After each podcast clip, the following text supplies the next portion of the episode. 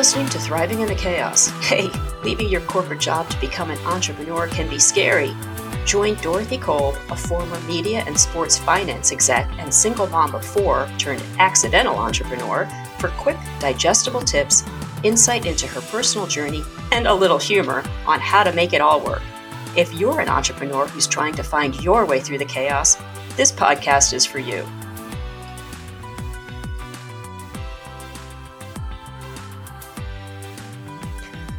Hi, welcome to another episode of Thriving in the Chaos.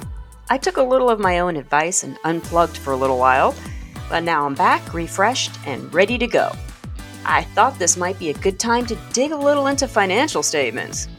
Don't worry, this is financial statements for non financial folks, and I'm going to start small. The three financial statements for every company are the balance sheet, the profit and loss statement or P&L, and a cash flow statement, which ties both of those together. Today's episode will focus on the balance sheet. The balance sheet summarizes what a company's assets are, that's what it owns, what its liabilities are, what it owes, and the owner or shareholder equity at any given point in time. This is a snapshot, like a picture, at a specific date.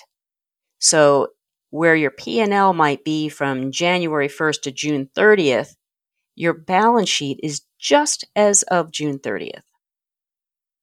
There are three sections to a balance sheet. The first is assets. Assets includes accounts receivable, that's what people owe you. Inventory, which of course are the products that you're going to sell. Fixed assets, which include equipment, cars, buildings, that type of thing. And finally, other assets, which might include things like a security deposit or intangible assets like goodwill. The liabilities section is where we have all the things that you owe others. This includes accounts payable. Those are your bills to your vendors. Credit cards. We all know what those are and what those are for and loans or other long term payables. And by long term, we mean things that you'll pay back more than 12 months from now. Think maybe that SBA EIDL loan that you have that's not due for another two years. The equity section is the final section, and this is the remaining value of your company after you subtract all your liabilities from your assets. Think of it kind of as your net worth.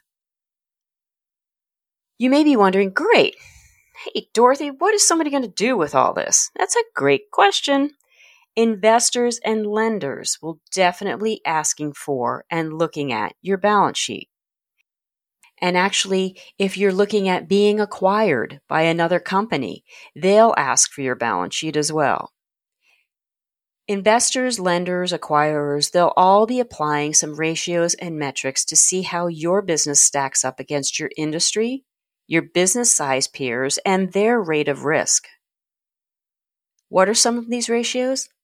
Another question I'm glad you asked. The first is net working capital.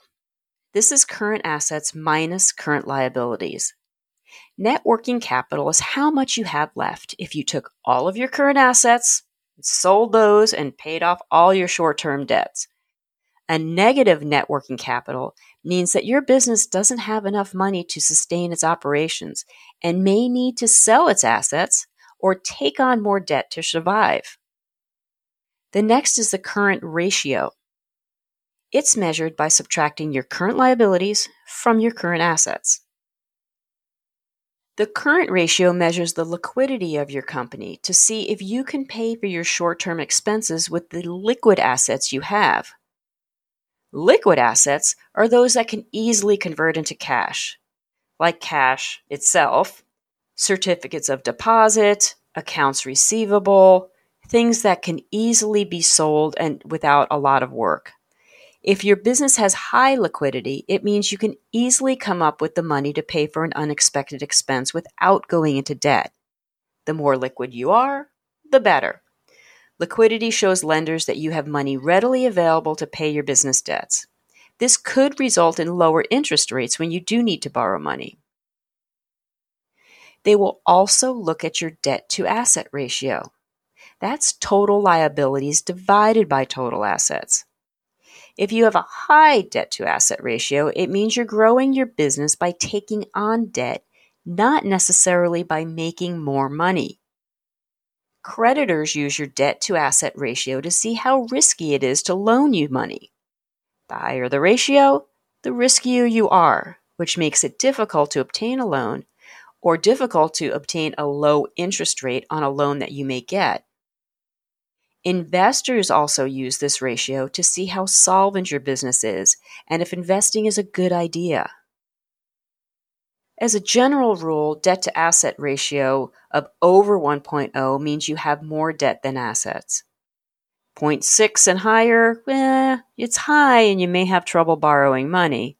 0.4 and lower, hey, you're a great credit risk and they'll probably loan you some money. This is all useful information, but it's not the full picture of your business. Does your balance sheet tell you how many products or services you sold this year? No.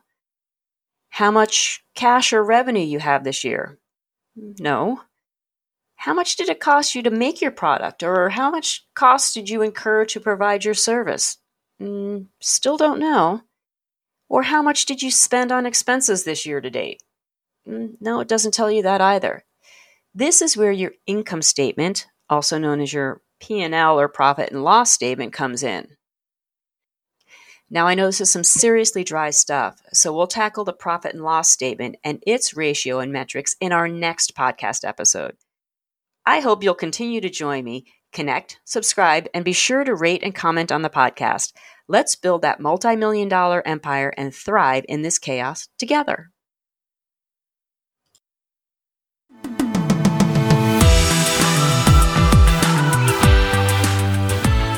This has been a production of DK East Media, a subsidiary of DK East Associates.